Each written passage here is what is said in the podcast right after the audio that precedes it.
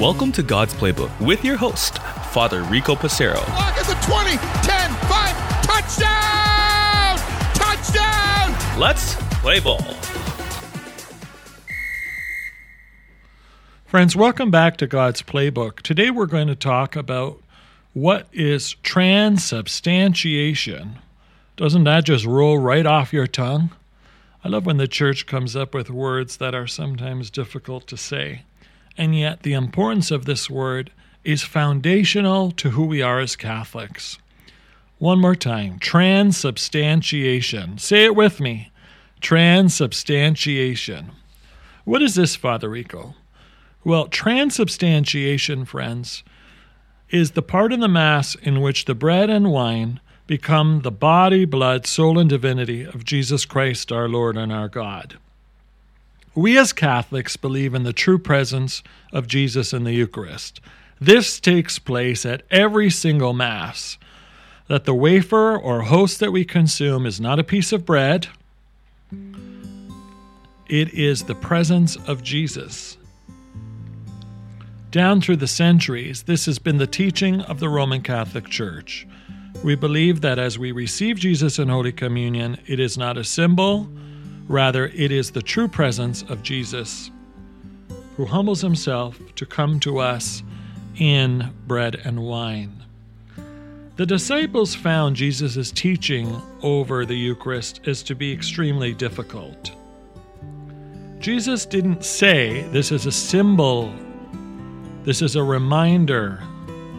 Rather, he says, This is my body, this is my blood. And so, friends, since the 12th century, the Church has used this word, transubstantiation, to describe the change from the substance of bread and wine to the substance of the flesh and blood of Christ. Now, when we look at the outer appearance, looks like bread, smells like bread, tastes like bread, we recognize it is no longer bread. Same thing with the wine. Looks like wine, smells like wine, tastes like wine, but it is not wine. We recognize that it is the blood of Christ. And so while the outer aspects remain the same, we recognize that the deep realities have changed into the body and blood of Jesus. When we receive Jesus in Holy Communion, we receive the whole person of Christ as he is at the present moment, the risen Lord, with his glorified body and soul and his full divinity. St. Alphonsus Liguori said, Dying for us did not satisfy you. You had to give us this sacrament as a companion, as food, as a pledge of heaven.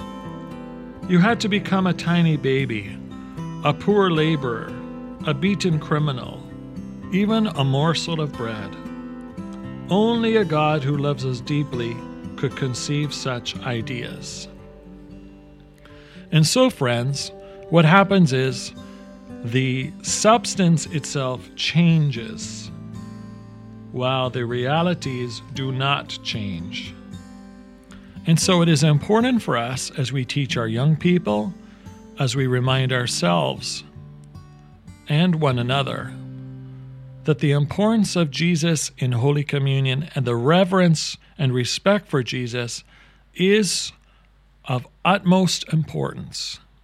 And so when you hear this word, transubstantiation, may it now go from a very difficult concept to understand to the beautiful reality and the mystery and the miracle at every single Mass as it changes from bread and wine into the body and blood of Jesus. Lord, we thank you for the moment of transubstantiation. We thank you for giving us your body and blood as food for our journey here on earth and as food for our spiritual journey towards you. May our love for the Eucharist deepen and grow as we come to know you more and more. O sacrament most holy, O sacrament divine, all praise and all thanksgiving be every moment thine. For God's Playbook, I'm Father Rico. God loves you, and so do I. If you like what you hear, please consider supporting us on our Ko-Fi, ko-fi, or GoFundMe at God's Playbook Podcast. Thanks, and God bless.